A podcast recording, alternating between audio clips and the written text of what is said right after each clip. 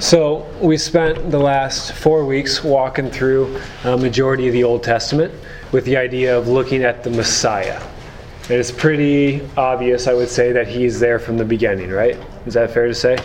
Um, so, I just want to take a little bit of time um, to kind of cue us in to a different train of thought, a theme that we have seen but really haven't focused on through the last, um, whatever, 25 books that we've gone through. Out of sin comes grace. Out of sin comes grace. Just give you a moment to look at it, think about it, what that potentially means, how we've seen that. You know, the more I think about this phrase, the more I see it as a defining theme of the entire Bible. Without sin, the Bible would not exist. Is that a fair statement? Without sin, we would just be hanging out with God, who is the Word, the living Word, the spoken Word. It would just be God. And so the entire Bible and everything in it is there because of sin. I know that's an interesting thought.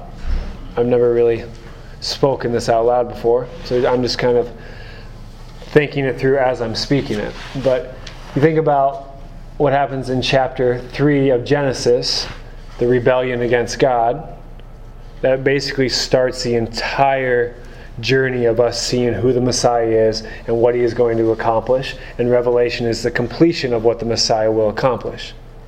All of that starts with sin. Now, it's interesting. You think about how sovereign and all knowing God is. Why would he have even created humanity if he knew everything that would play out in terms of rebellion. Why even go there? Because he understood that it would all happen. So why even start the show? Because he wanted us to worship him voluntarily. It's true. No, not, not force us to. But why even bring humanity in? His character wouldn't be seen beyond themselves without man. Yeah, Does that make sense? it does. So he just wants us to understand who he is. That's why he brought us in. Well, he- Relationship, I mean, he wants us, he wants to shower us with those characteristics. So, but he's a God of relationships. Right? He's a God that wants to relate, have relationships. So that's why he created humanity. And why continue if we knew that we were just going to rebel against him? Maybe so we could know more of who he is. Without sin, we would not understand the depth of who God is and how much he loves us. That one's really important allow that to sink in. Without sin, we would have no clue the depth of God's love, his mercy, his grace, his pursuit of us. We wouldn't have any idea how deep those go if sin was not in the world. You know, think about let's just start looking at specific things in the Bible. When Abra- or when uh, Adam and Eve sin, what's the first thing that God does? Covers them. Covers him. He makes a promise for his Messiah, tells them that all the curses are going to occur, and then he covers them. The immediate reaction of sin is this intense overflowing of mercy and love from God. Think about the ark. Why did God bring an ark into a world that had utterly abandoned him? So they could understand his desire for them to be saved. So they could understand more of what he wants. You know, and it just goes on and on with Abraham and covenant. Why would God go face to face with a man that didn't even know him and give him such a wealth of promises of blessings? So he could better understand his depth of character and how much he fiercely loves his people. How he's all powerful but yet so trustworthy. Right? And it just goes on and on through everything we've studied. Majority of these things would not have been there if sin and brokenness had not been in the world. So, out of humanity's rebellion against its creator, we have experienced the true depth of God's love and been able to see what he is willing to do to redeem us from our own problems. Honestly, I think that's the entire Bible summed up. And so, if that's the case, you got to think about God and how He views your life and all of your flaws and the times where you continually rebel against Him. It's almost like He gives us the freedom to do that. Yes, so we can choose what we want, but almost more so, so that way we can understand the depth of His love for us and the grace that He wants to pour out upon us. That kind of making sense? So it's just it's a whole different way to view God, but I think it's crucial. I think it's it's right at the center of who He is. Free will leads to rebellion, but rebellion leads to us better understanding who God is. It just shows how completely sovereign God truly is. You know, there's that verse, Romans 8 28, that all things work together for those who love Him, right? And for a long time, I just thought, yeah, that's just kind of a nice pleasantry. But when you really start to see the brokenness of this world, you realize, dang, even though it's broken, even though I bring brokenness upon myself, God still knits in so much goodness and transformation through that brokenness. In the moments, in the entire human history, it's just, it's just how He interacts with us. It's incredible. Okay. So, can you see that all right, Corey? So we are going to um, bust through basically 600 years of Jewish history here in the next hour and 15 minutes.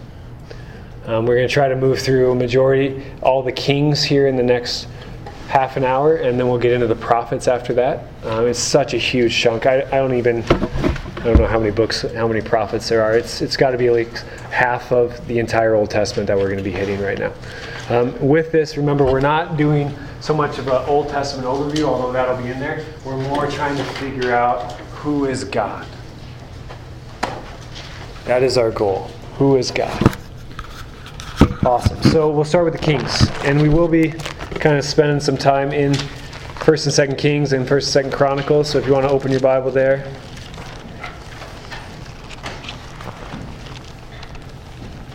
So First Kings, right off the bat.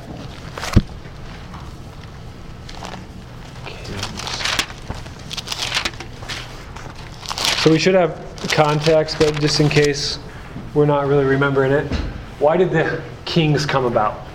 We looked at it last week. People asked for a king. Yep. And in asking, what was their true motivation? They were rebelling against God. Yeah, they no longer wanted God as their king, they wanted to be like the other nations. And God still allowed it to happen, and He still poured out His grace and blessings upon these kings. Um, but these kings had a very specific tasks in front of them. Let's see what's going on here. So let's look at the responsibility of the kings. 1 Kings 2 1 through 4. When somebody gets there, if you wouldn't mind reading it. Because we looked at Saul, we looked at David, and we're just going to jet through the other 30 plus kings. As the time of King David's death approached, he gave this charge to his son Solomon. I am going where everyone on earth must someday go. Take courage and be a man.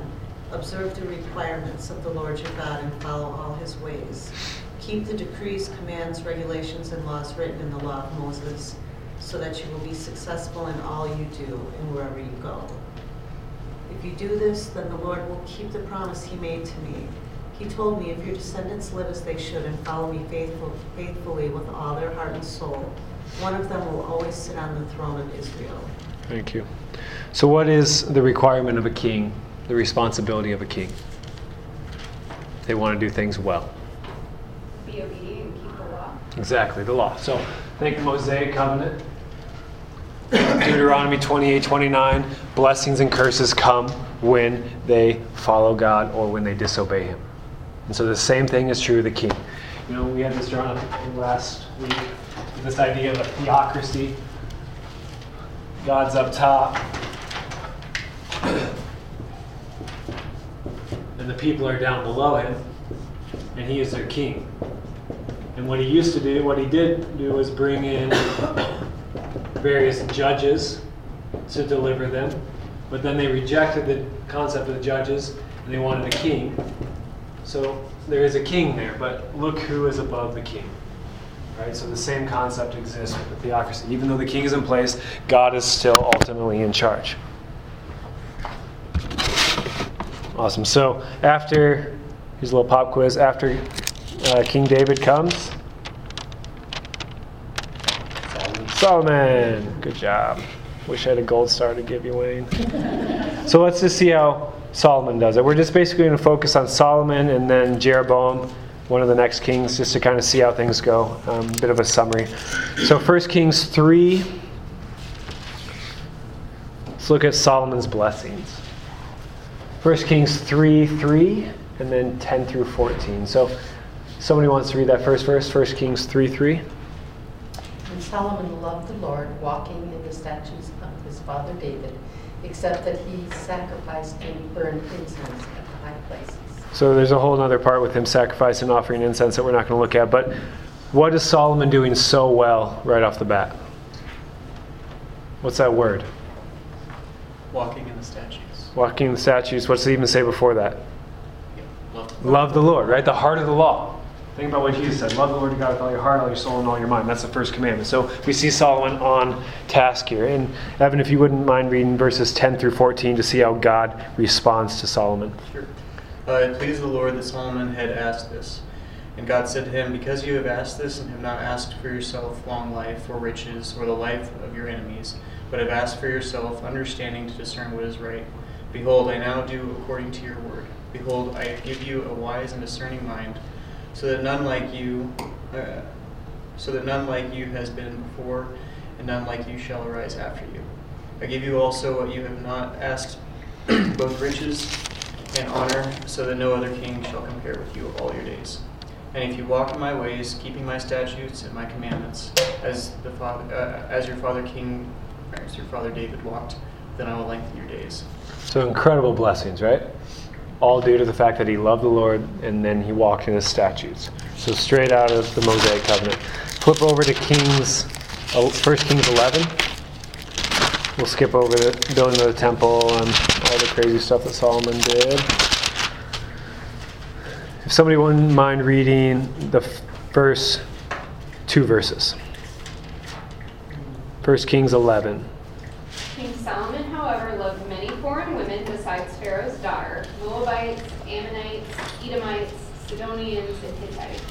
They were from nations about which the Lord had told the Israelites, You must not intermarry with them, because they will surely turn your hearts after their gods. Nevertheless, Solomon held fast to them in love. So you see the contrast between uh, 1 Kings 3 3 and 1 Kings 3, or excuse me, 11 1.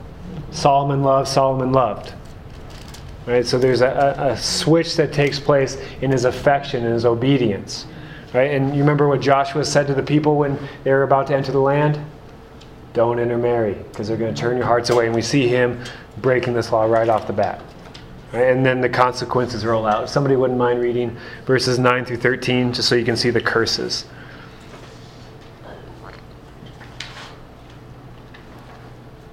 The Lord became angry with Solomon because his heart had turned away from the Lord, the God of Israel, who had, had appeared to him twice. Although he had forbidden Solomon to follow other gods, Solomon did not keep the Lord's command. So the Lord said to Solomon, Since this is your attitude, and you have not kept my covenant and my decrees, which I commanded you, I will most certainly tear the kingdom away from you and give it to one of your subordinates. Nevertheless, for the sake of David your father, I will not do it during your lifetime. I will tear it out of the hand of your son. Yet I will not tear the whole kingdom from him, but will give him one tribe for the sake of David, my servant, and for the sake of Jerusalem, which I have chosen. All right. So would these be blessings or curses? Curses. curses. Now, is this the full, like the full spread of the curses that were promised in Deuteronomy 28 29? Not at all. Not at all, which is, says a lot about God. It really does. We have a king that turns away from him and it lists all the different um, gods that he worshipped in verses like 4, 5, 6, and 7 right? Some of them are terrible. Like Molech, he was a bull, right, that held his hands out, his belly was open, and they would light a fire until he was glowing red, and then they would place the firstborn child on the hands to be burned alive. So if Solomon is worshiping this God, you just can insinuate what must have happened, you know? And so God says, You are going to lose much. However, I'm not going to take it all from you, which is not in concordance with the Mosaic covenant. Because it said, When you do not obey me, all these curses will fall upon you. So, what does that say about God right off the bat? Merciful. I'm sure that's up there. Merciful. Notice that. He's merciful. So, just in case guys um, aren't super familiar with what happens from here, God gives another man that's not a part of the Davidic line, David's sons, a chance to inherit 10 out of the 12 tribes. Let me see, I think I have a map here. So he gives Jeroboam, that's his name, a chance to rule over 10 of the tribes of Israel, where the Davidic, or the Davidic line, David's line, would still have um, Judah and Benjamin and Simeon. They're kind of all absorbed into one. Um, so this is kind of in order to see more about what God's up to. Let's read a little bit more about it. I think I have it on there. Um, so let's read 1 Kings 11, 37 and 38.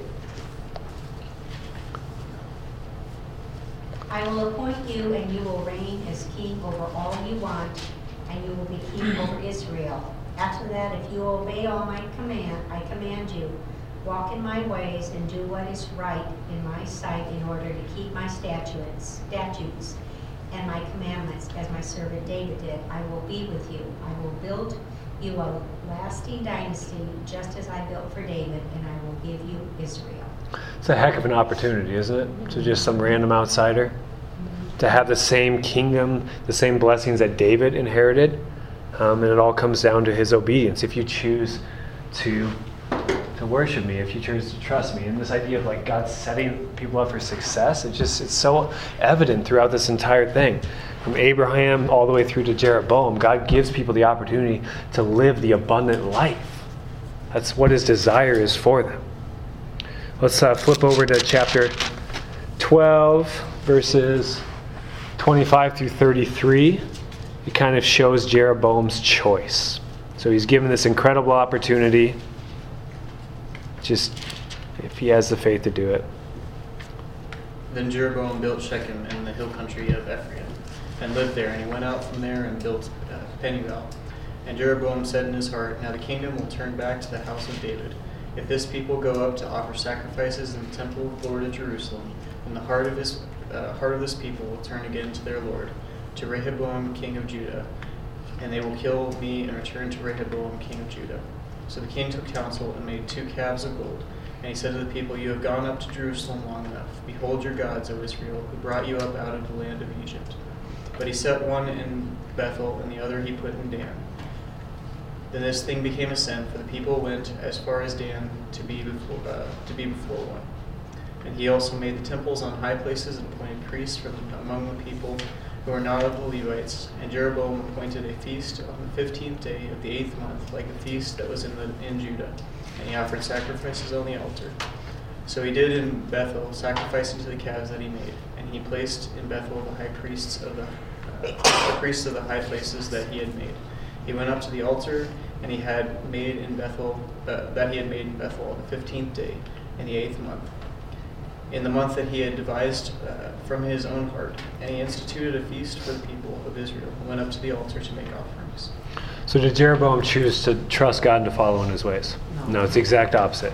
Think golden calves. When you hear golden calf, Israel, what do you think of? What's that? Aaron. Yeah, exactly, right? When they're Mount Sinai and he comes down. So he just like grabs these and even says the same thing that they said, like, Here are your gods, O Jerusalem, who brought you out of the land of Egypt. It's just such foolishness. And he, he makes his own priesthood to replace the priesthood that God set up. He has a festival that's one month later than the festivals that God had appointed. So he basically creates a very similar religious structure, worshiping false gods. Utter foolishness. And we're not going to look at it, but what ends up happening to Jeroboam and his line?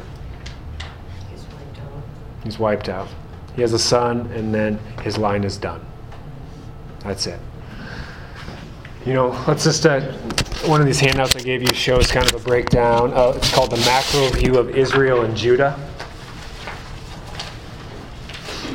And we'll kind of break this down, but the average reign is 10 years in the northern kingdom. That's Jeroboam's kingdom. Nine different dynasties, so that's nine different families. Um, it's just all over the place, all due to their choice. Due to their choice. What are we seeing about God here? What's a seems to be a key component of who He is that we're seeing shown here?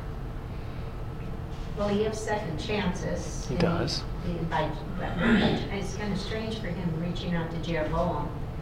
Um, and- And that's kind of an interesting sidebar that Mhm. was a big one, taking him away from giving him something that he had promised, uh, you know, David. Um, I guess I'm a little confused about it. Yeah. Other thoughts? I'll lead you to what I'm thinking eventually, but I want to hear what you guys are thinking. It's better than what I got, I know. Well, he's true to his word because he says what's going to happen, and he tells these kings at the time of, you know, that they really start leading the people astray. He tells them what's going to happen, and he follows through. Yep. And I think it also shows his characteristic as being a jealous God, too, because he doesn't stand for idolatry. Yep. Yeah, I was gonna say ex- ex- uh, exclusive or exclusive. Towards, you know, if you want to be in my family, you'll be in my family. If you don't, you don't.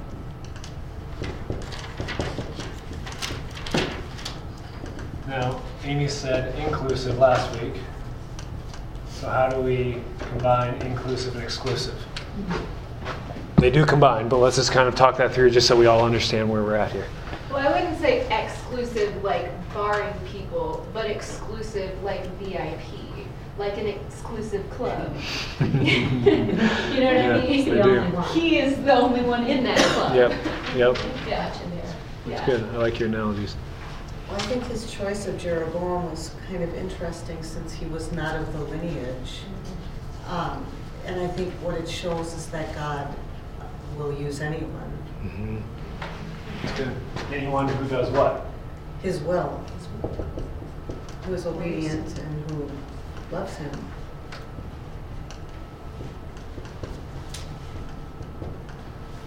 So I'm seeing kind of a common thread being woven here with the jealous exclusive, like you have to do what I want you to do if you want to be a part of it, and he'll use anyone who loves him. God's a conditional God. This doesn't come out very often in grace filled New Testament taught churches, but God is a very conditional God. What do you mean by that? You don't hear that a lot. You hear You he has don't. unconditional love. He does. He does have unconditional love, and it's really important to remind us of that. In terms of majority of his characteristics, they are there is no condition attached. However, looking at things that have been laid out, in order for the Abrahamic covenant to save somebody, what is the condition for them to be a part of that? Only Christ. Faith. Faith. Faith. Faith. Right? In order to be a part of the new covenant, right, with the death of Christ, it abolishes, fulfills, doesn't abolish the law. To be a part of the new covenant, what is the condition? Faith. Faith. Across the board, we see this in the Old Testament and the New Testament. If you want what God is, is wanting to give us, His patience, His mercy, His fierce love, right, you have to be willing to live up to His standard. What is His standard for the Abrahamic and the New Covenant? Faith. Period. It's different than the Mosaic covenant. But the same nature is true of God and all the way across. It's, it's conditional. It depends upon our response to Him. Is that making sense? We see this with Jesus as well. Anyone who calls upon the name of the Lord shall be saved. That's incredible. Anyone who what? calls. You have to call upon it. You have to be, you have to live the way He wants you to live. You have to have the mindsets. You have to just embrace the gospel if you want to receive the blessings from the gospel. It has nothing to do with lifestyle as much as it has to do with your view on God and your desire to love Him, obey Him, your desire to see Him as a truly rede- redemptive, redeeming God. What do you guys think of that? But it's not necessarily living the way you want you to live, it's just accepting the gifts he wants to give you. Does that make sense? That's a little difference. I think Does. one's accepting his grace versus living out his expectations of. I see, you're talking for like eternal salvation. Yeah, yeah, know, I think you even everyday life. So if, if we want the abundant life that Christ came to offer, we can live any way we want.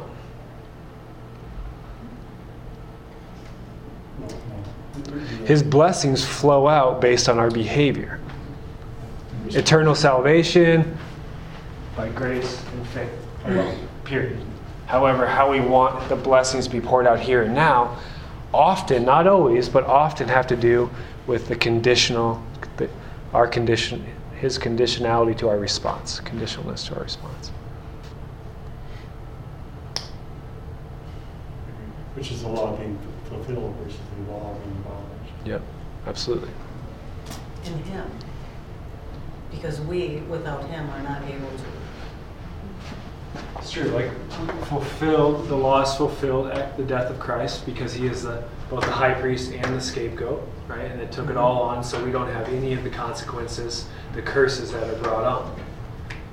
So that's eternal salvation. However, if you want like the true goodness of God to be evident in your life day in day out, it has to do more with our behavior than it does our simple faith. It's just what I've been seeing as I've been studying specifically the kings over the last few years. It's just God is a conditional God. He will redeem an individual in a heartbeat. There's so much of this that is still there, obviously. However, if we want the blessings, then we must be willing to obey. There's examples, and I'll look at it here shortly, of him giving blessings to disobedient people because he's just crazy about his mercy and his grace that he pours out. However, the consistent theme throughout if you disobey God, if you choose to reject him, and the rejection is not, oh, I didn't quite do what I was supposed to do on a Sabbath, or I didn't quite give enough to the poor. It's more like I chose to reject God and worship other idols. When they choose to do that, then they get the curses. When they choose him over the other nations and their, their gods, then they get the blessings. Well, it's kind of also, I mean, I think you need to monitor closely that viewpoint because then you can become very frustrated and confused and um, distraught when you feel or you think that you're being dealt curses in your life Yeah. when you're earnestly trying to follow the Lord. Yep. You know, um, because it, even when we try and follow the Lord wholeheartedly, it doesn't mean we're dealt only blessings. Yeah, You know that's what I true, mean? without a doubt. completely sheltered just because of the environment that we live in. That's good. That's a really good point. The fact that the, the world is broken and will inevitably invade our lives, Mhm. that's true across the board. Yeah, God can redeem anything bad Yep. that comes in, Yep. but yeah. By no means should this ever fall into that prosperity gospel mindset. Yeah. As long as I obey God, I will never get sick, I'll never get cancer, I'll always be wealthy. That's just hogwash. That's not what we see at all in the Bible. What we consider to be a curse just be a trial? Potentially. And that, that goes Or in this. testing? Potentially. And you could see the, the curses as forms of trials. So whether they come from God or whether they come from a broken world, often we have no idea. However, as we go through that curse or that trial, it is a chance for us to choose who we trust once again. Does that kind of make sense, Wayne? So, like me falling 40 feet and cracking my head open and you losing your leg, was that from God? I don't believe so from my situation. Did God allow my belayer to drop me? I don't think so. I think it's just a broken world. However, through that trial, not a curse, I learned a lot. However, did God allow that to happen? Yes. So could it be considered a curse? I don't know. But none of that matters because either way, when you turn back to Him in the midst of whatever you're going through, that's where the blessings flow in. Does that mean a healed leg and a healed brain? Maybe not. But does it mean sanctification and growing of our spirit and who we are? Absolutely.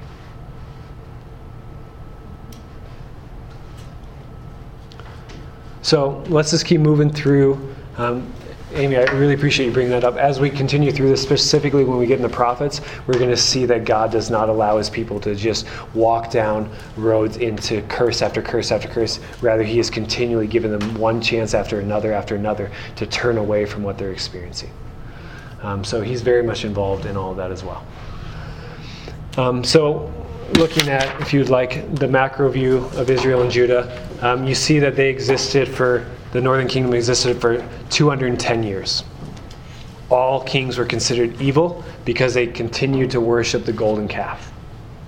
Not a single one is documented really as good for the entirety of their, their reign. Some are just downright terrible.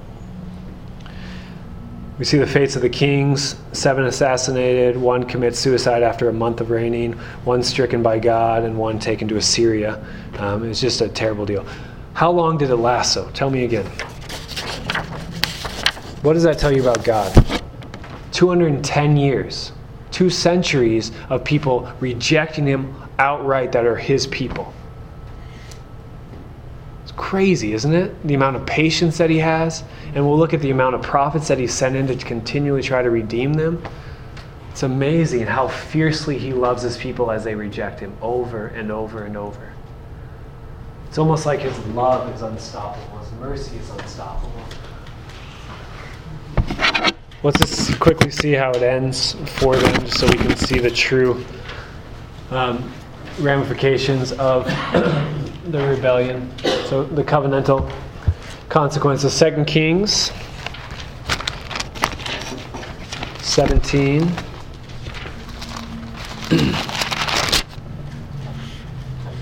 Somebody wouldn't mind reading verses 5 through 9. So this is the northern kingdom, the ten tribes. The king of Assyria invaded the entire land, marched against Samaria, and laid siege to it for three years. In the ninth year of Hoshea, the king of Assyria, the king of Assyria captured, captured Samaria and deported the Israelites to Assyria. He settled them in Halah, in Gozan on the Habor River, and in the towns of the Medes. All this took place because the Israelites had sinned against the Lord their God, who brought them up out of Egypt from under the power of Pharaoh the king of Egypt. They worshipped other gods and followed the practices of the nations the Lord had driven out before them, as well as the practices that the kings of Israel had introduced. The Israelites secretly did things against the Lord their God that were not right. From watchtowers to fortified cities, they built themselves high places in all their towns.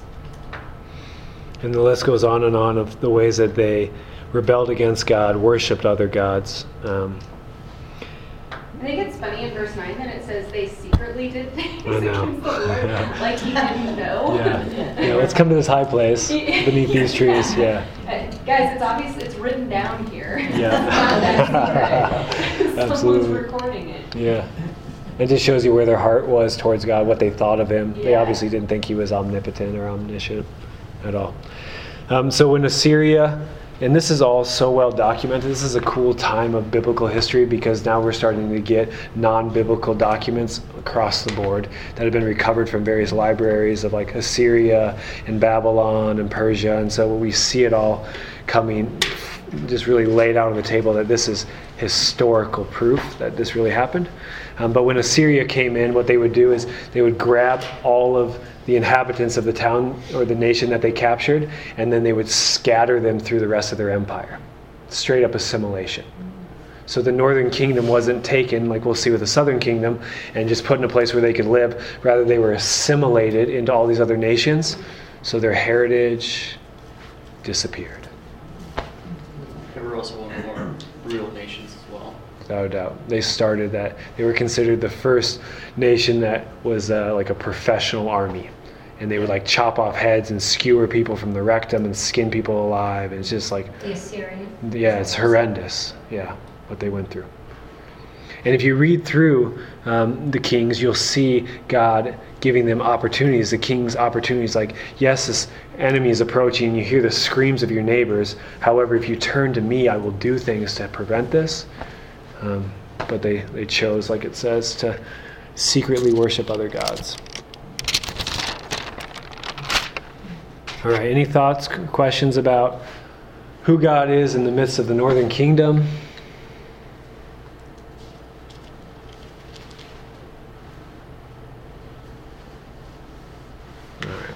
It's just, always about who, which God are you going to follow. Yeah, who are you going to trust? Yep. Just it. All right, so the southern kingdom. So back to that handout. This is the Davidic line, right? The entire time, I don't even know, I think there's 20 kings in total.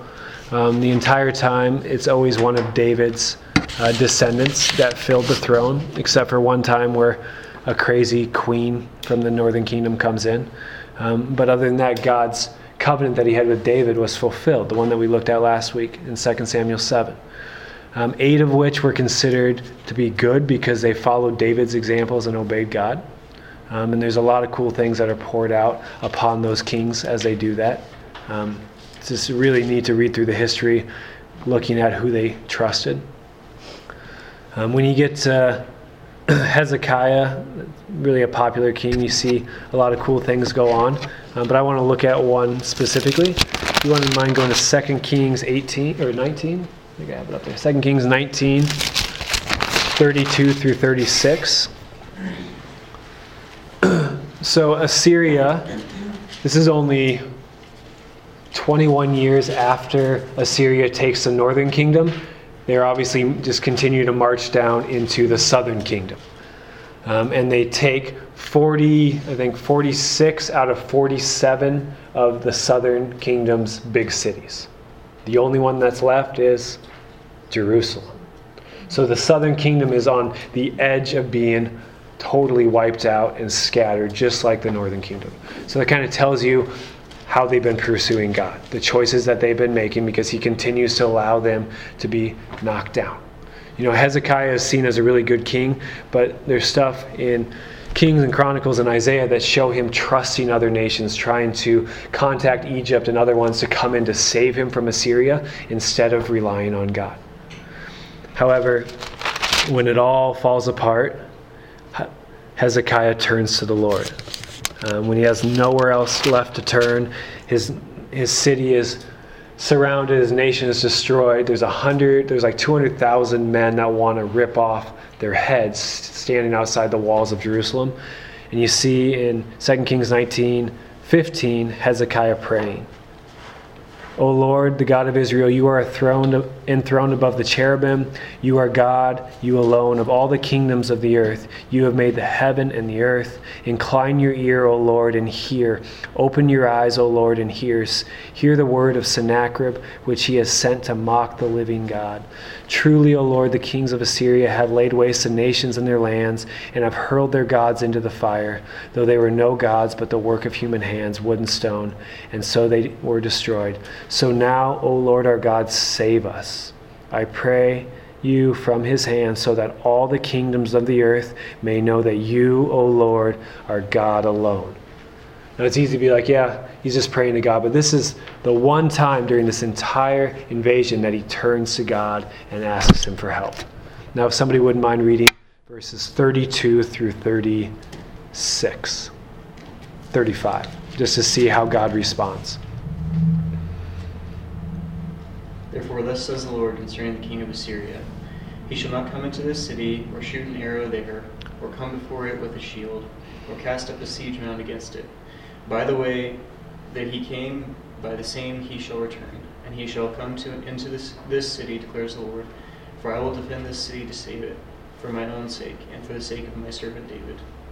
And, uh, and that night the angel of the Lord went out and struck down 185,000 in the camp of the Assyrians.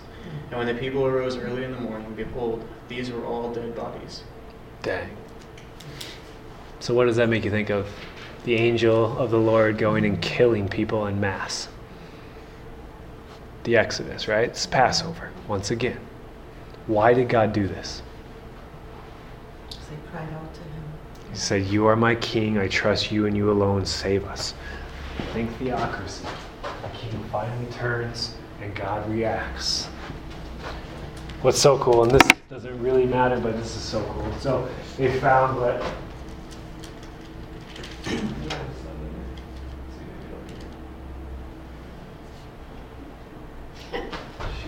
Well, there's a there's a, a prism that they found. Um, it's in the British Museum right now. They call it Sennacherib's prism. They dug it out of one of his libraries. It's just this like octagonal shaped prism, like yay big, and it has a bunch of writings in it back in like 700, eight, the 8th century BC. Uh, it's called the Prism of Sennacherib, and in it they found his attack and invasion upon Judah and they have like huge um, abs or huge carvings like fills up the walls of him hauling out people from lachish which is a name of a, a, southern kingdom city with hooks in their noses and so we see it all done. And when it comes down to hezekiah he wrote that he speaks of the invasion of judah exactly as scripture does except at the end he says he has King Hezekiah caged up, this is quoted, caged up like a bird in the city of Jerusalem and then it stops. He gives no conclusion to what must have occurred. Why would a king stop when he's about to wipe out an entire country? Because he was wiped out. And why would a king ever tell that he was wiped out by a mysterious God? So we see this in extra biblical documentation. Right? He talks about how he took 200,000 Jewish people captive, took away two thirds of their population, he had diminished the land, and then he had Hezekiah caged up like a bird in the city of Jerusalem, and then he stops. Incredible. Incredible. So, what's this tell us about God? This is such an incredible event. What's this tell us about the God we worship? He's waiting for us to cry out. So good.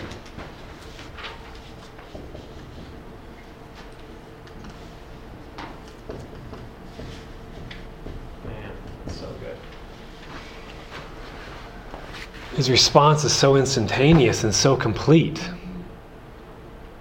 I think about what he gave to Abraham, what we now have because of Christ. It's just like such a complete reaction to us simply crying out. It's incredible. I think Hezekiah's prayer is very, um, it's a good template to follow. Um, because God is jealous and and I think when we are eager to see his reputation defended, he's he's eager to step up and do that. And so when Hezekiah is crying out and saying like, "Look at this guy. He's been sent to ridic- ridicule you and you know laid waste. Like I know you can do it. We know that you can step in and do this." I think that's a really powerful way to pray. Yep. You know, Absolutely. and, and it's very confident on Hezekiah's part to say, you know, he's saying that you can't. I know you can. Yeah. It's interesting how much confidence comes from us hitting rock bottom. Mm-hmm. Right? It's finally when we let go of confidence in ourselves or whatever else that we built up and said, God, I trust that you can do this. Most likely because I can't trust anything else. I've seen it all stripped away. In in verse 19, when Hezekiah appeals to God in the right way, which is not deliver us to save us, but he says, deliver us from his hand so that all the kingdoms of earth may know that you alone are God. Mm-hmm. You know? Absolutely. Yeah, it shows that his heart is in the right place. Absolutely. There. God is very responsive to that. I guess that's already up there, but yeah, he's very responsive to us. Yep. That's great, Amy. Let's look at another one. So, Hezekiah's son was Manasseh. Anybody know anything about Manasseh? It was pretty bad. Worst king of the southern kingdom, period. You know, it says in chapter 21, verse 6, he made his son pass through fire, so he burnt his firstborn son, right? And it just goes on and on, all the negative things he did. There's even a certain point um, that God says, you know what, finally you've done enough. I'm done with the southern kingdom. However, what I want us to look at is God's response to him. So it's in yeah, Second Chronicles 33. So Kings and Chronicles, a little side note, cover the exact same history. Chronicles only looks at the southern kingdom, David's kingdom, and it's written by most likely Ezra after the exile. So they have different intentions of why it was written. So that's why they exist side by side. They are the same history, but they're written with a different view in mind. So you can get different things out of them. Um, so think about how bad Manasseh was, and if somebody wouldn't mind reading 33 10 through 13.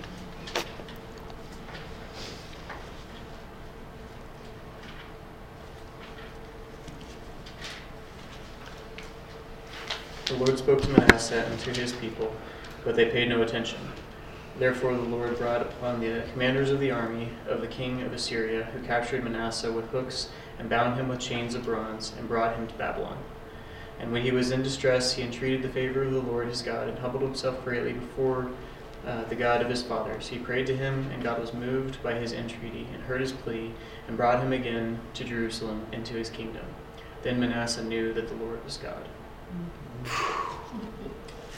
Come on. You want to see grace and mercy in the Old Testament? It does not get any richer than these four verses. It's incredible. So, what does this say about our God?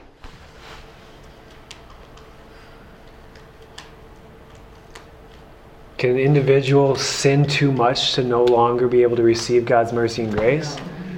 Does it have to be at a certain time in their life? Does it matter when they cry out? Can it be on somebody's deathbed even though they've killed people in their past?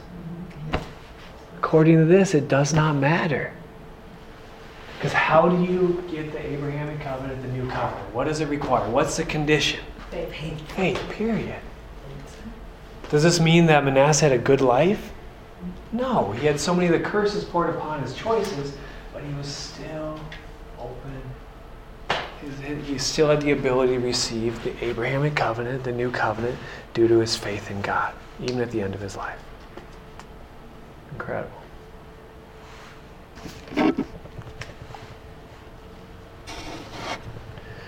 You know, the southern kingdom went for 345 years, so a decent amount longer, but eventually um, they had rejected God enough that he allowed the curses to come upon them. Uh, at the end of both Second Chronicles and uh, Second Kings, you see that Babylon comes in. Instead of being taken captive the way that the Assyrians did, Babylon simply transported all of the individuals to Babylon and allowed them to live their life. Um, so, a totally different situation, really for the benefit of the southern kingdom. Um, we see that after 70 years, they were returned, allowed to return to Jerusalem. Again, I wish this was more of a biblical overview, um, but we don't have time to look at all of that. Um, but what I do want to look at is why they were returned. So if you wouldn't mind flipping to the last page of Second Chronicles, Second Chronicles 36. Oh, there's Sennacherib's prison. Beautiful. So it's in the uh, the British Museum of History.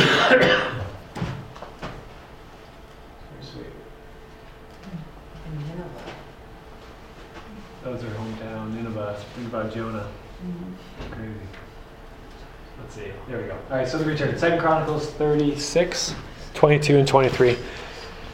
Why did God, or why were why were the Jewish people in Babylon allowed to come back to a town that God had removed them from? In the first year of Cyrus, king of Persia, the word of the Lord spoken through Jeremiah was fulfilled. The Lord put it into the mind of King Cyrus of Persia to issue a proclamation throughout his entire kingdom, and also to put it in writing. This is what King Cyrus of Persia says, The Lord, the God of heaven, has given me all the kingdoms of the earth and has appointed me to build him a temple at Jerusalem in Judah. Whoever among you of his people may go up and may be the may the Lord his God be with him. So, why did the people, the Jewish people, why were they allowed to return after only 70 years of being exiled? Because God put it on King Cyrus's heart. Exactly. Babylon's wiped out by Persia. The king of Persia feels led by God to release the people. What does that tell you about God? Mosaic covenant and the curses is just utter desolation, is how they're going to end. If you reject me, you're done. But we see after only 70 years, they're allowed to be restored to the land that he had originally given them. I think it also shows how trustworthy God is. Back to he's good to his word because he did tell them that it was going to be 70 years. Yep. And Daniel kind of recognized that at the Yep. time and they were kind of preparing themselves in some ways. Some Yep. people were preparing themselves to exit. And I think other people were maybe blindsided because, like, oh, we had no idea. that it was like, but the 70 years was up and, like, you can count on God to keep his word. Absolutely. That's good. A couple different ways. So, the fact that he brought in the 70 years, what does that say about him? That wasn't in the Mosaic covenant. What does that say about him? Over and over. See, he's merciful, right? Over and over and over, God is merciful. And the second side of it, the people that saw it coming, that wanted to leave, left. But only 2% of Southern Kingdom returned. 2% of the people that had left actually returned. So the idea that Evan was talking about a couple weeks ago, the remnant, the people that really want to follow God, is such a small portion of all of humanity. Because it requires obedience into the unknown. But it's so cool, I think, that people were still left there because if you think about how that expanded God's kingdom, Yep. Because there were Israelites who still knew, they knew the prophets and knew who God was, but it assimilated to the culture. Yep. And they stayed there. And then at the time of the Messiah, there's thought that the kings or the wise men from the east who came Yep. were part of this people that never returned. Absolutely. But then they did for the Messiah. Yeah. It's just, it's so cool how God, I mean, his overall story is expanding his kingdom to everybody. Yep. And Through that's the- happening so early. Through the ones that are willing to love him, Yes. regardless of where they go. Yes. Because you're right, if they stayed in Babylon or if they were assimilated through Assyria, but they loved him, they're like missionaries, right? You Yeah. could say, spreading the word, apostles. It's a great way to look at it. And God desires to expand it to all nations. So sweet. Um, okay, so just for the sake of time, of course, I say this every time, we got to kind of keep moving and get into the prophets. Um, so, Wayne, you had asked this before. Pharisees started after the time of Ezra and Nehemiah. When they rebuilt the city, rebuilt the temple, the Pharisees saw, man, when we break the law, bad things happen. It's obvious by looking at our history. Therefore, we need to be very serious about the law. And so the Pharisees started like 400 BC. Maybe good intentions, but got completely out of control. All right, so let's look at the prophets. How many of you feel comfortable with the prophets and what they are saying, and you love to read them, you read them all the time, right? Hardly any of us ever do.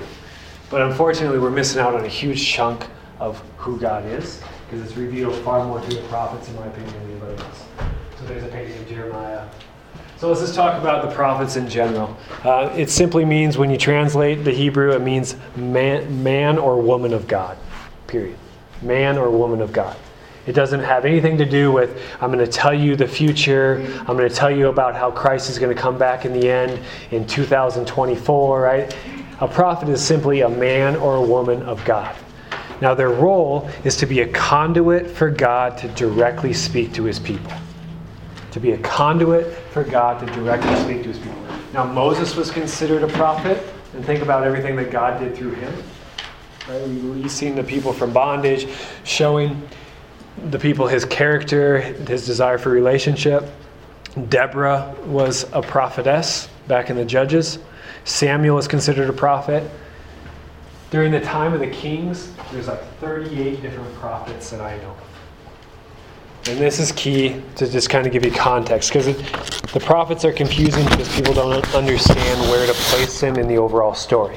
So if you look at this guy, this timeline,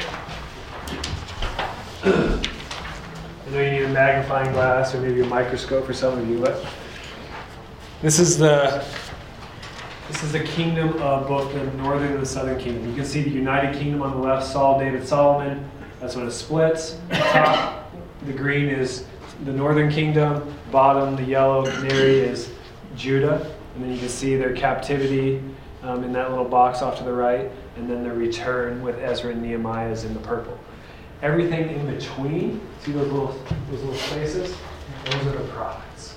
So these were men. I don't know if there's any women during this time frame.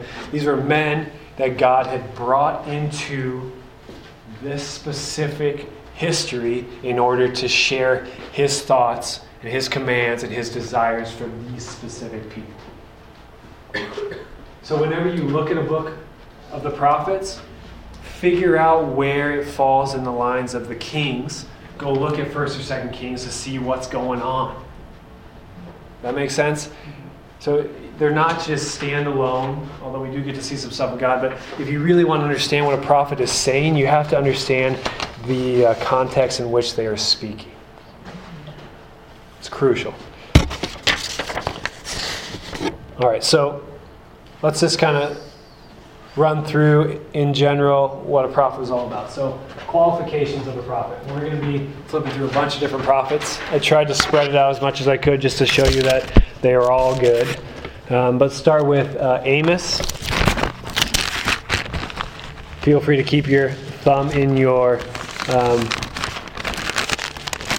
what's the list of all the books at the beginning of yeah, feel free to keep your thumb in the table of contents because I haven't a clue where they're at either. I just kind of flip around until I see it.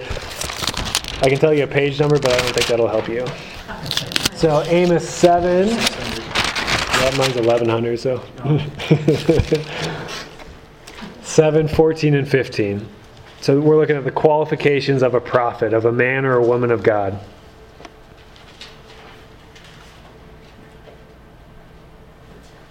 Then Amos answered and said to Amaziah, I was no prophet, nor a prophet's son, but I was a herdsman and a dresser of sycamore figs. But the Lord took me from following the flock, and the Lord said to me, Go prophesy to my people Israel. Boom. What, what's it take for Amos to be a prophet? God told me this. Called by God, and he listened. Yep. Period. All right, let's go to Jeremiah. You probably heard this one, Jeremiah 1. I bet you can find Jeremiah 2. Isaiah, Jeremiah, Ezekiel. Jeremiah 1, 4 through 8. The word of the Lord came to me, saying, Before I formed you in the womb, I knew you. Before you were born, I set you apart. I appointed you as a prophet to the nations. Alas, sovereign Lord, I said, I do not know how to speak. I'm too young.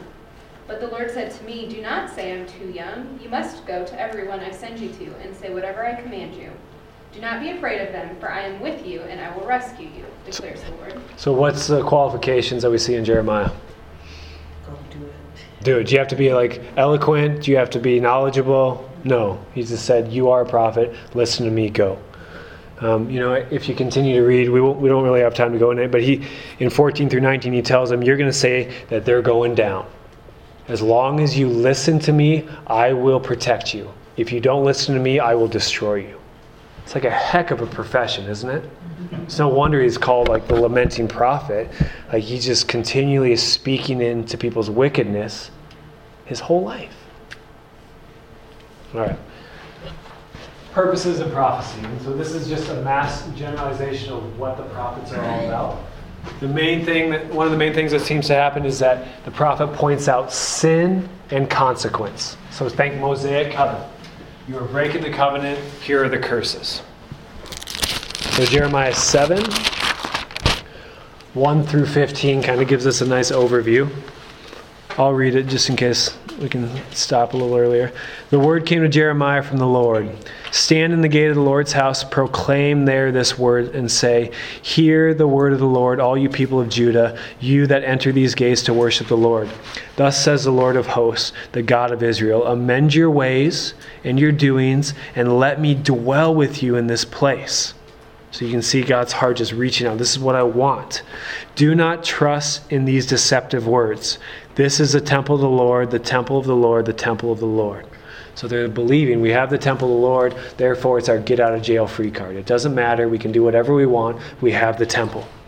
For if you truly amend your ways and your doings, if you truly act justly with one another, if you do not oppress the alien, the orphan, the widow, or shed innocent blood in this place, and if you do not go after other gods to your own hurt, then I will dwell with you in this place, in the land that I gave of old to your ancestors forever and ever. Here you are, trusting in deceptive words to no avail. Will you steal, murder, commit adultery, swear falsely, make offerings to Baal, and go after other gods that you have not known, and then come and stand before me in this house, which is called by my name, and say, We are safe? Only to go on doing all these abominations? Has this house, which is called by my name, become a den of robbers in your sight? That's what Jesus used when he was casting out the people from the temple, a den of robbers. You know, I too am watching, says the Lord. Go now to my place I was in Shiloh, where I made my name first dwell, and see what I did to it for the wickedness of my people. And now, because you have done all these things, says the Lord, when I spoke to you persistently, awesome word. You did not listen, and when I called to you, you did not answer. Therefore, I will do to this house that is called by my name, in which you trust, and to the place that I gave to you and your ancestors, ancestors just what I did to Shiloh, and I will cast you out of my sight. Crazy.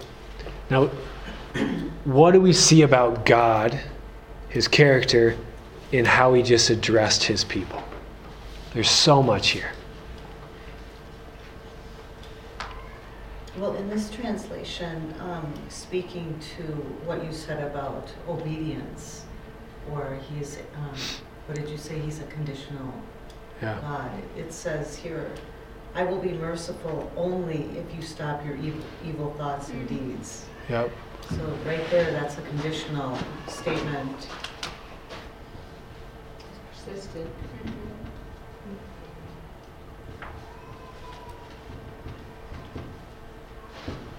think, do we have protective up there? Six says, if you do not follow God, other gods to your own harm.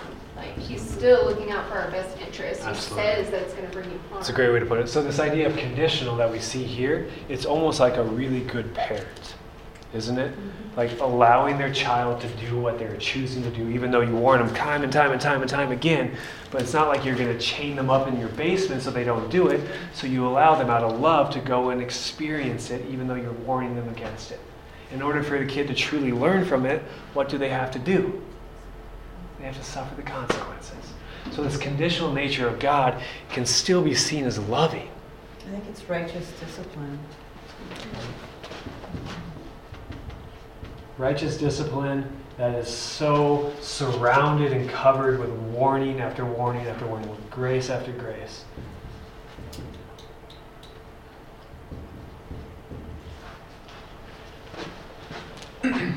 This isn't like an absolute statement because I can't think of every passage in which this is correct, but it seems to me that whenever you have this kind of context in which God says, "I will have merciful, I'll have mercy on you if you turn from your ways," there's always present the warning against going after other gods. Hmm. And so, your, to me, I think the the major thing is if you're going over to other gods, your conduct will be the same, or will will be consistent with going after other gods. And so, again, we kind of come back to this whole faith and reality as Yeah. that's just my thought. You know, I think thinking of all the verses I can, considering this, so that's how Yeah. I perceive. Yeah. Maybe a, a better term would be jealous discipline, because Yeah. he is jealous for us. Yeah. Because in that righteous discipline, there is the covering of mercy. Yep. Yep. Um, I think verse five shows that he really does see our hearts. Because, because he says, if you really change your ways and your actions and deal with each other justly, not just if you change your ways, like on the surface, Mhm. so we can be nice Absolutely. to each other. But, I mean, he requires a, a shift in heart condition. Yeah, no, that's good. So, kind of what Evan was saying too, along with you, I think this idea that a theocracy means we look to God for everything, right? Our provider, our protector, but also um, just one that we want to worship because of all these characteristics. But what we end up doing to change our heart condition, we start worshiping idols, right? And they had their physical idols, but we have ours, right? Popularity, right? It just goes on and on and on. These things that we want to worship, that we want to elevate to the throne of our lives. Right? And so, with that, like Evan was saying, we start to act in accordance to whatever our idol is, whatever our God is. And so he's saying, Man, I don't want you just to do the good things, but I want you to worship me. I want your heart to be focused towards me. Because when your heart's focused towards me, all these good, the things that I desire will come. That kind of makes sense? So he's far more focused on the God that you are worshiping than the actions.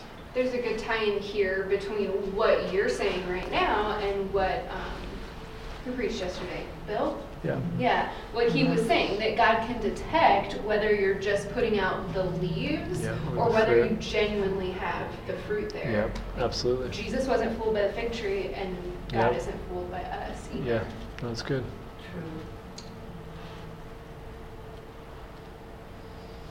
Awesome.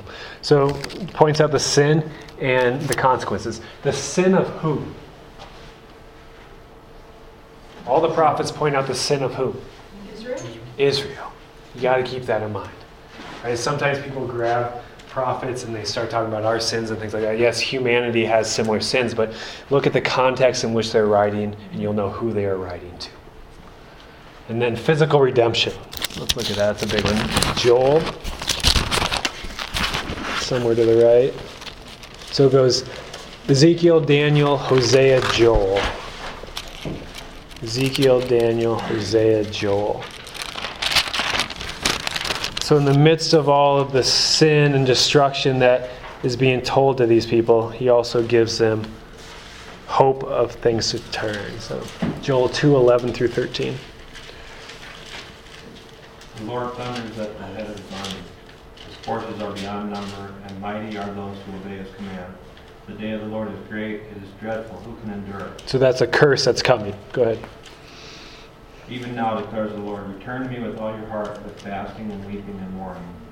Rend your heart and not your garments. Return to the Lord your God, for he is gracious and compassionate, slow to anger and abounding in love, and he relents from sending calamity. How sweet is that?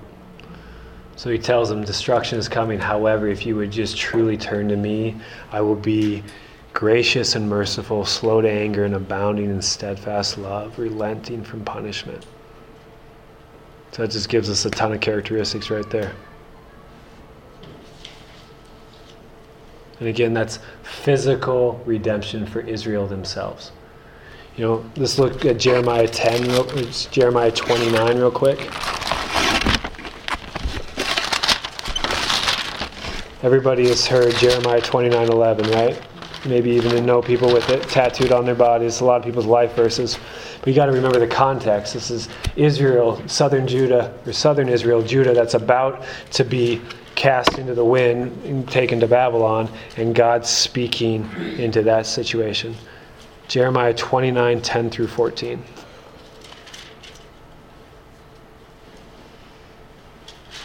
For thus says the Lord, when seventy years are completed for Babylon, I will visit you, and I will fulfill to you my promise and bring you back to this place. For I know the plans I have for you, declares the Lord, plans for welfare, not for evil, to give you a future and a hope. Then you will call upon me and come and pray to me, and I will hear you. You will seek me and find me when you seek me with all your heart. And I will be found by you, declares the Lord, and I will restore your fortunes and gather you from all the nations and all the places where I have driven you, declares the Lord, and I will bring you back to the place from which I sent you into exile. Oh, sweet. So, this is a letter that Jeremiah wrote to the exiles in Babylon.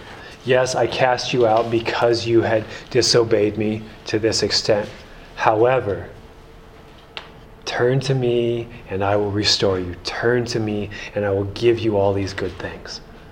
So, think about God in our lives now. No matter how far we pushed him away, it's just like this desire, this epic desire to bring us back. He's like, just please stop disobeying me so that way I can give you blessings instead of curses. Even if we're in the Abrahamic covenant, if we choose to pull away from what God is directing us to do, we experience the consequences that are negative. And God, I feel like, is just always saying, Stop doing what you're doing, turn to me so that way I can pour this goodness upon you.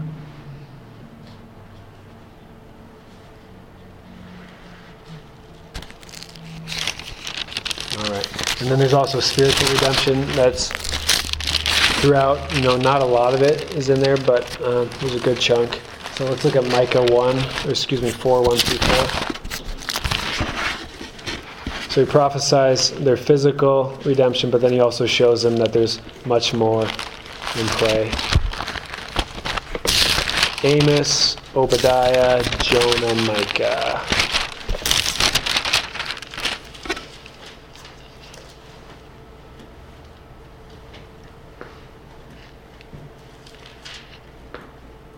In the last days, the mountain of the Lord's house will be established at the top of the mountains and will above the hills.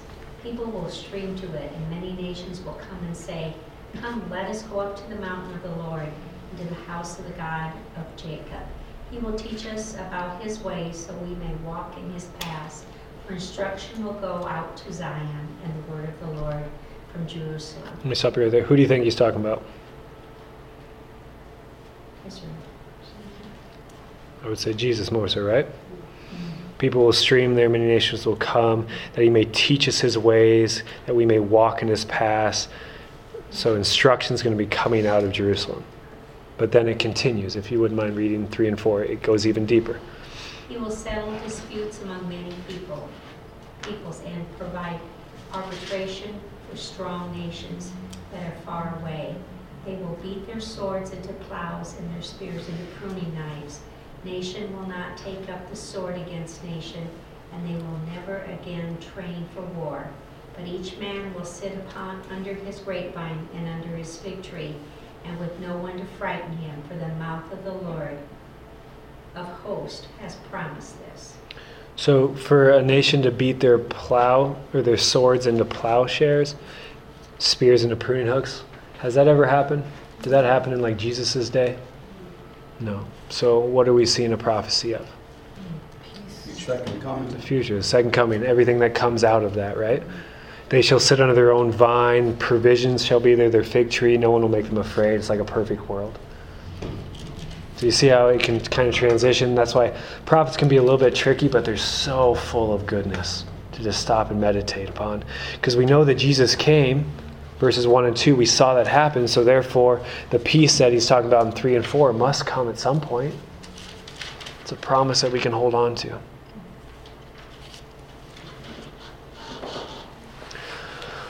All right. So, any questions about the purpose in the prophets? That's basically what is. If you read through the prophets and you want to kind of lay yourself kind of a roadmap through the prophet along the side of it, whenever wherever there's sin mentioned, I put a red mark, like a line. Whenever there's consequences coming, I put another red with like X's in it, and then whenever there's redemption, I put green. So that way, when you're flipping through next time, you know where the redemption's at, you know where the sin's at, and it just it helps make it make, help make more sense of it. So the people that you know I spent time studying the Bible with, um, been doing a really long time, they through them and a lot of other people have said that only two percent of all of the prophets talk about end times. Two percent. So often we hear through YouTube and mass media, 700 Club, that the prophet said this, the prophet said that. Man, it's just such a small amount, obviously fall into the end times. So much other stuff has already been fulfilled physically or through Jesus. Stop. All right, we, uh, we don't have time to get through all these, but let's just look at a couple. Feel free to write them down. They just show us major parts of who God is. Um, so, everybody's heard the story Jonah, but so often, at least when you're reading a kid's story, or Jonah to a kid, when does the story stop? When he gets spit out of the whale, right? It's a done deal. But it's just you miss out on so much of it. Jonah is not the main character at all. So if somebody wouldn't mind, if you can find it, I can't. There it is. So it's right before Micah, between Amos and Micah. So Jonah 3:10 through 4:2. God saw what they did, how they turned from their evil way, God relented of the disaster that he had said he would do to them, and he did not do it. But it displeased Jonah exceedingly, and he was angry, and he prayed to the Lord, and said, O Lord, is not this what I said when I was yet in my country? That is why I made haste to flee to Tarshish, for I knew that you are a gracious God and merciful, slow to anger, and abounding in steadfast love, and relenting from disaster. Hmm. So, you know the people that he was supposed to prophesy God's destruction upon? The Assyrians. So, he was so loyal to his own people that he said, I'm not going to proclaim this to the Assyrians because they're going to turn and God's going to allow the repentance to take place. So, Jonah knew God's heart to that extent. And we see the Assyrians were given utter mercy by simply saying, God, we repent. It's incredible. That's always caught me too. I think sometimes we equate the law to being our process of salvation in the Old Testament, but clearly here in Nineveh, they, they didn't have the law. Yep. And they were, it was just their faith and their fidelity. It was, Abrahamic. That's perfect. Yep. It's awesome to pinpoint. Mm-hmm. Without a doubt. they're not doing the sacrificial system or anything.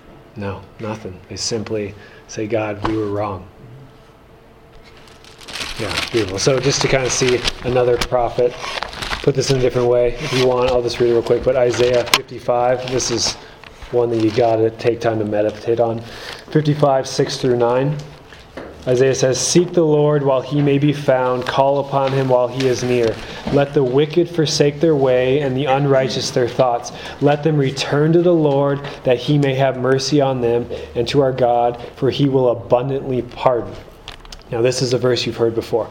For my thoughts are not your thoughts, nor are my ways your ways, or nor are your ways my ways, says the Lord. For as high, for as the heavens are higher than the earth, so my ways are higher than your ways, and my thoughts than your thoughts. So we've heard that one, right? My thoughts are not your thoughts. But what is the context of that verse?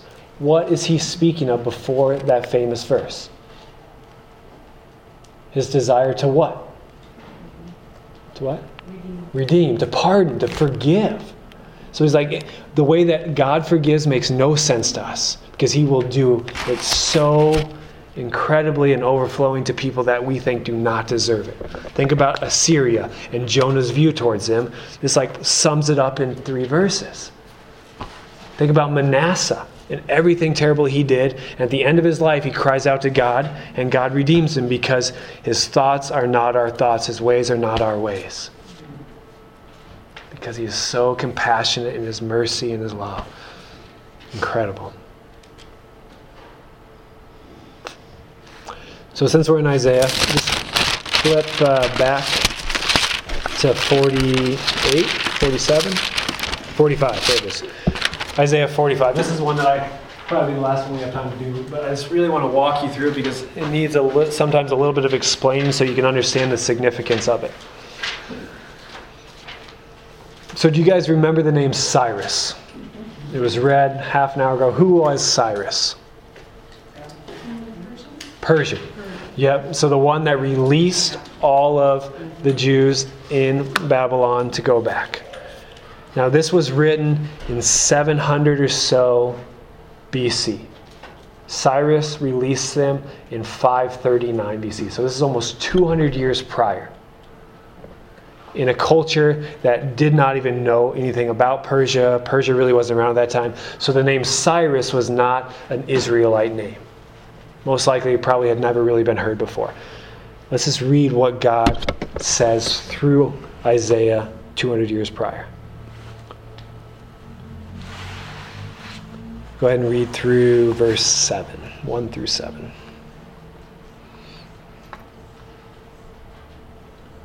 This is what the Lord says to Cyrus, his anointed one. Hang on one sec.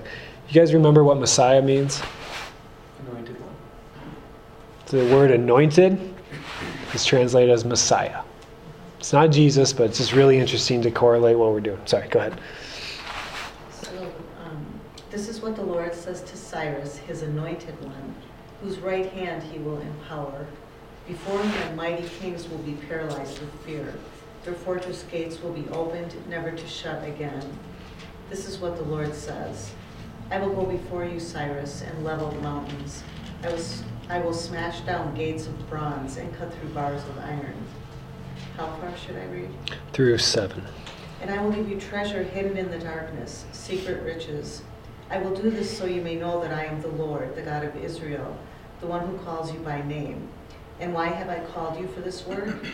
Why did I call you by name when you did not know me? It is for the sake of Jacob, my servant, Israel, my chosen one. I am the Lord, there is no other God.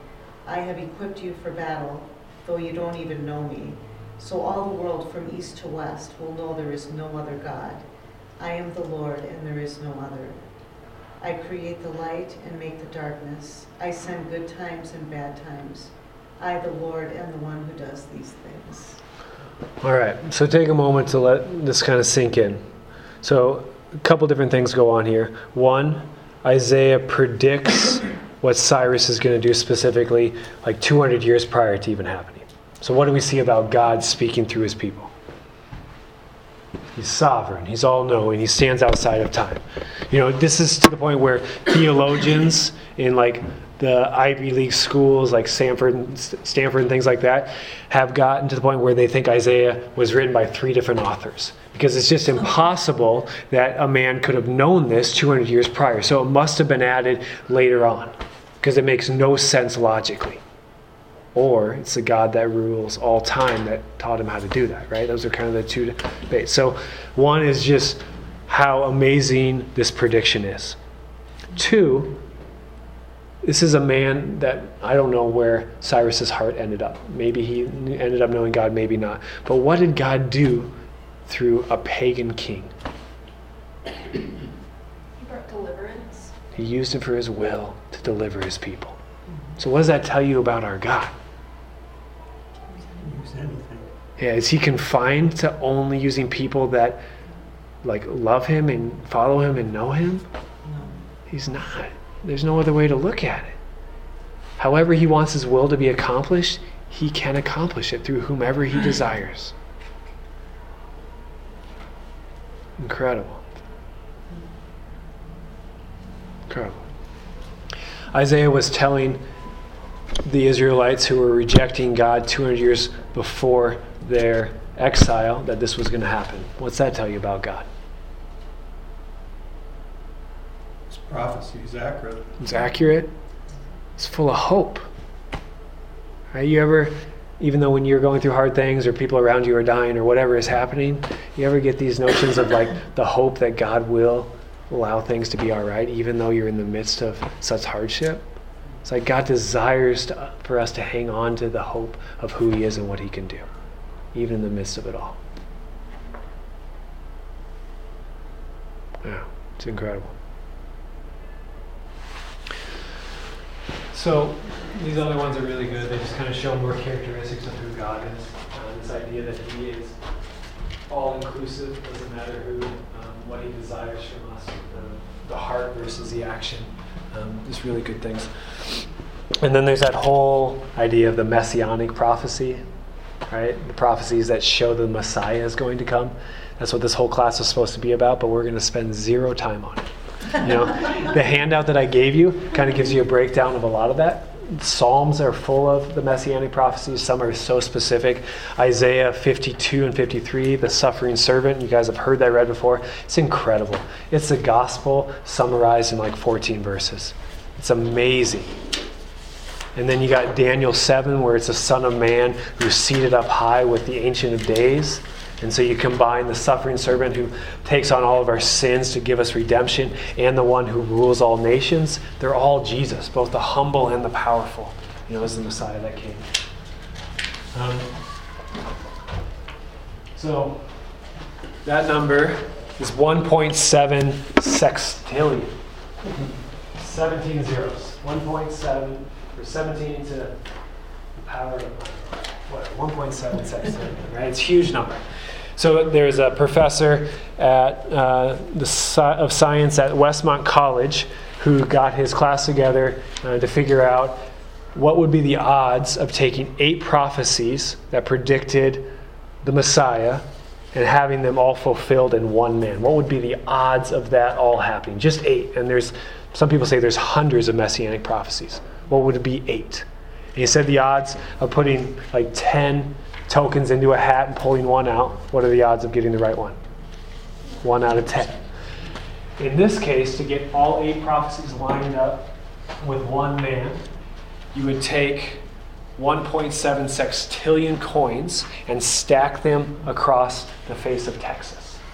And they said it would be ankle deep, two feet deep, two feet deep. Right? And you would mark one of those, stir them all up, and then blindfold a man, allow him to walk as far as he wants to walk, and then pick one coin. What are the odds of him getting the right coin?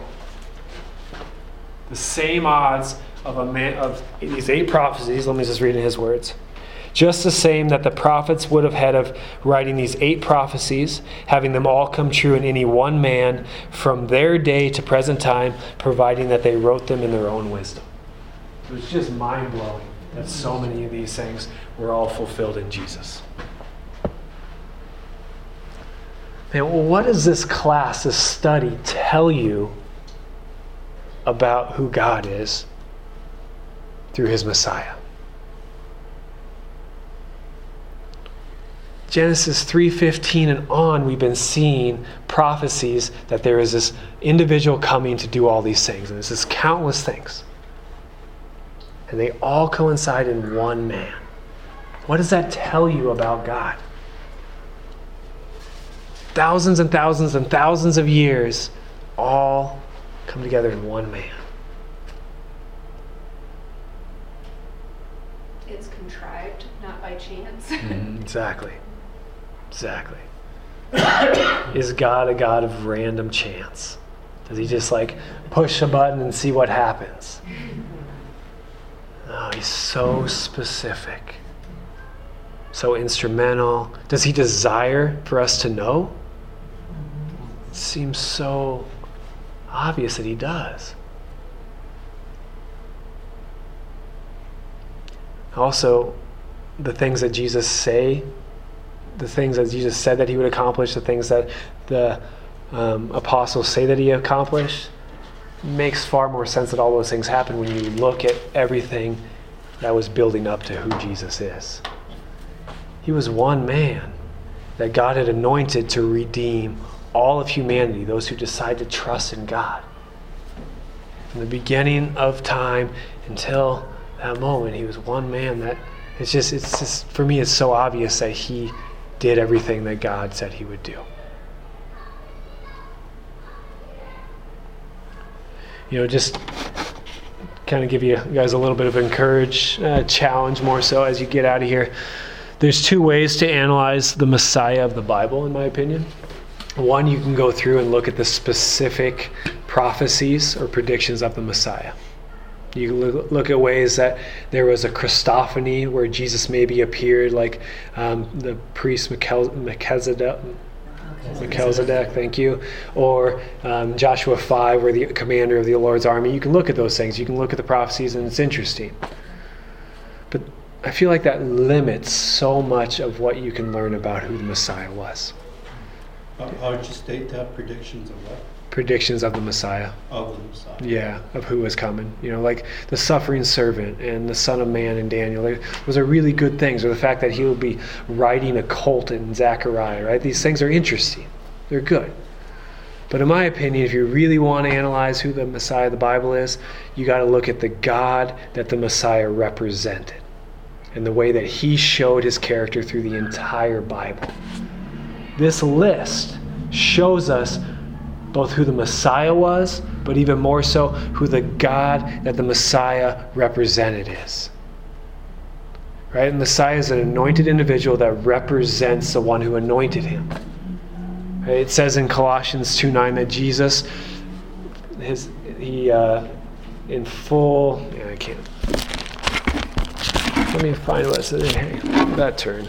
Colossians 2 9, for in him, in Jesus, the whole fullness of deity dwells bodily. So all of God dwells fully in Jesus, in the Messiah.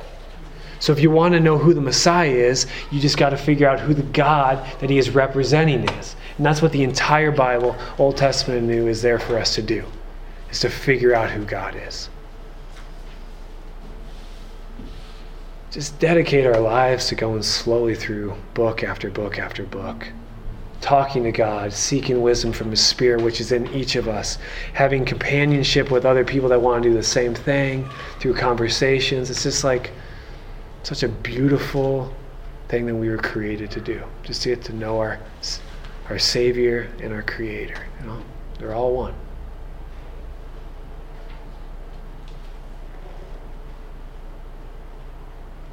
Awesome. So good. Wonderful. You know, and honestly, what we looked at here is just such a small little taste of who God is. See it as hopefully it'll be a give you a desire to get into it and study it for yourself. You got the spirit within you.